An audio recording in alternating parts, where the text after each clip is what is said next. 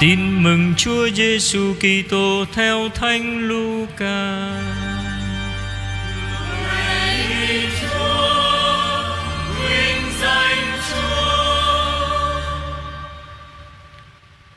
Trên đường lên Jerusalem, Đức Giêsu đi qua biên giới giữa hai miền Samari và Galilee. Lúc người vào một làng kia thì có mười người phong hủi đón gặp người Họ dừng lại ở đằng xa Và lớn tiếng kêu lên, Lạy Thầy Giêsu xin dụ lòng thương chúng tôi. Thấy vậy, Đức Giêsu bảo họ, Hãy đi trình diện với các tư tế. Đang khi đi thì họ được sạch. Một người trong bọn Thấy mình được khỏi liền quay trở lại Và lớn tiếng tôn vinh Thiên Chúa. Anh ta sấp mình dưới chân Đức Giêsu mà tạ ơn anh ta lại là người Samari. Đức Giêsu mới nói, Không phải cả mười người đều được sạch sao? Thế thì chín người kia đâu?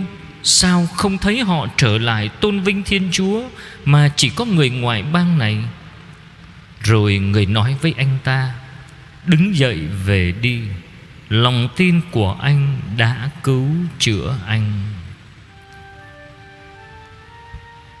Đó là lời Chúa.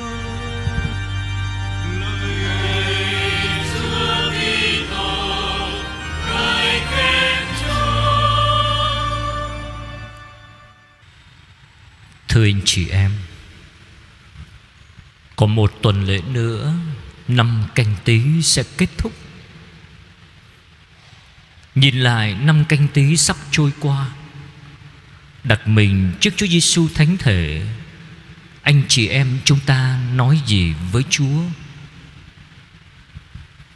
phải chăng chúng ta đang sống trong nỗi lo âu sợ hãi bởi đại dịch Covid đã hoành hành khiến cho nhiều người bị nhiễm mà nhiều người cũng chết bởi virus quái ác này.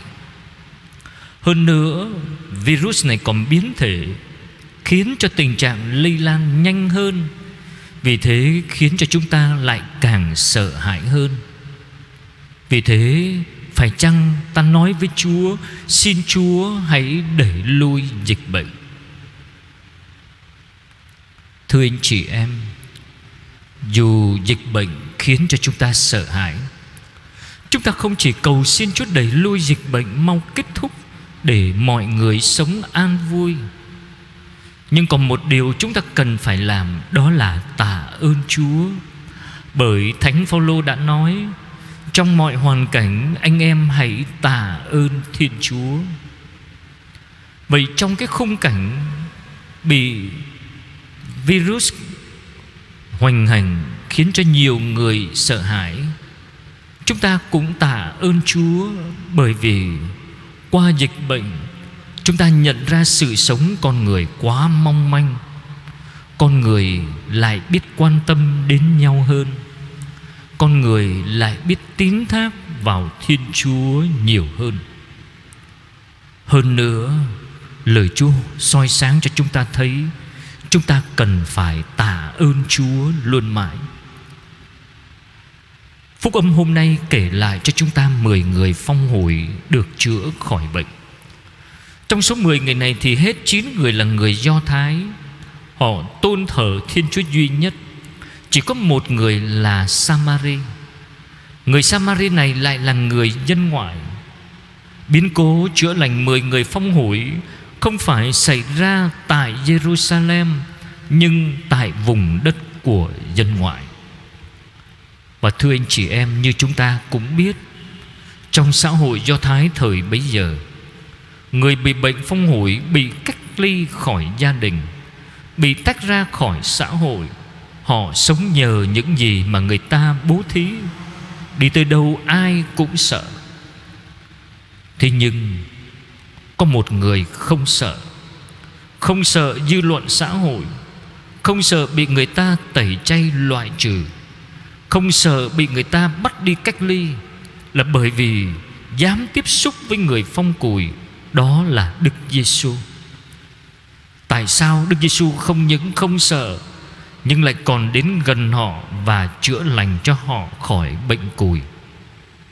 Vâng Bởi vì Ngài là đấng giàu lòng thương xót. Nếu không thương xót, Chắc chắn Chúa không đến gần. Nhưng vì thương xót, Cho nên khi nghe tiếng kêu cứu khẩn cầu Của mười người phong hủi thì trái tim hay thương xót Không có ngủ yên, Nhưng lại lay động Và chữa lành cho họ. Mười người đều được khỏi bệnh. Tất cả đi trình diện tư tế Để các tư tế biết Và công bố họ hết bệnh Và họ được trở về với gia đình, Hội nhập với cộng đồng.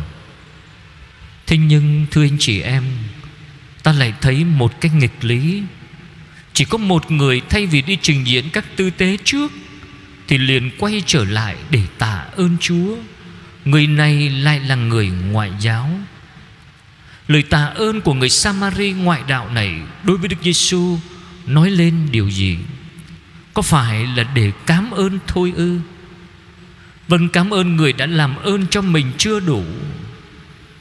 Thế tại sao lại chưa đủ? Thưa anh chị em nếu chúng ta nhận được điều tốt lành, Chúng ta tự hỏi, Người ban ơn hay là quà tặng điều gì đáng giá hơn đối với chúng ta? Món quà hay là người tặng quà? Vâng người tặng quà. Bởi nếu chúng ta nghĩ đến món quà, chúng ta chỉ nghĩ đến vật chất, thì trái tim của chúng ta còn giới hạn còn ích kỷ. Nếu đi từ quà tặng Chúng ta chú ý đến tình yêu và lòng nhân ái của người ban ơn Thì chúng ta dễ đi đến gặp gỡ riêng tư với người ban ơn. Người ban ơn này lại là Thiên Chúa. Người ban cho mỗi người chúng ta Từ hơi thở, sức khỏe, trí khôn, sự thông minh, cơm ăn, áo mặc, vân vân. Tất cả đều là ân huệ Thiên Chúa ban. Chính vì thế, Người Samari nhận ra người ban ơn cho mình là quan trọng nhất, Cho nên anh đi gặp gỡ người ban ơn cho mình. Anh gặp không chỉ để nói hai chữ cảm ơn, Nhưng khi anh nói hai chữ cảm ơn, Cũng là lúc anh quỳ xuống, Phủ phục dưới chân Chúa Giêsu Anh quy phục Chúa để nói rằng anh nhìn nhận trọn vẹn con người của anh. Điều anh đang có Đều là do Chúa ban. Đồng thời, Khi cảm ơn Chúa, Anh đi vào tương giao tình yêu Phát xuất từ Thiên Chúa đến với anh Và trở lại với Chúa. Cho nên người vô ơn Là người chặn đứng cái tương giao này, Không cho nó trở về với nguồn mạch Và làm khô cạn tương giao đang có. Vì vậy, Người Samari quay trở lại để tạ ơn Là để đi vào tương giao tình yêu với Đức Giêsu Đấng đã yêu thương anh.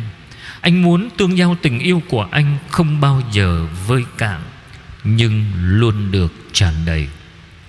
Vì thế, thưa anh chị em, Chúng ta tạ ơn Chúa Nhân dịp cuối năm Cũng là lúc chúng ta quy phục Chúa dù cuộc sống có những khó khăn, dù dịch bệnh có thể khiến cho người ta bị khủng hoảng, lo lắng, sợ hãi, ta nhìn nhận những biến cố khó khăn đó cũng là một biến cố cho ta nhận biết được chính mình cũng như ta biết ta cần tiếng thác vào ai. Mà đằng khác, ngay giây phút này, tôi còn có hơi thở, tôi còn có sức khỏe đó là những quà tặng chúa ban. Chúa ban cho tôi, Cho cá nhân. Chúa ban cho tôi Qua cha mẹ, Qua những người thân yêu của mình. Hơn nữa, Khi chúng ta tạ ơn Chúa, Chúng ta cảm ơn mọi người. Chúng ta đi vào tương giao tình yêu Thiên Chúa Dành cho chúng ta và trở lại với Ngài. Đồng thời, Chúng ta đi vào tương giao tình yêu Đối với cha mẹ và với thân nhân bạn hữu của mình. Cho nên tạ ơn thưa anh chị em đó là hành động của niềm tin.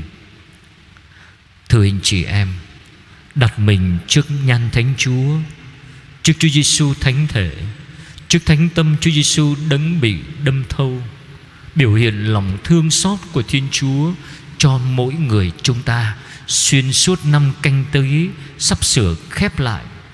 Mỗi người chúng ta dành dùng giây phút thinh lặng, chốc lát, để mỗi người cũng hãy tự hỏi trong mọi hoàn cảnh, tôi có biết ơn Chúa vì những điều người đã làm cho cuộc đời của tôi không?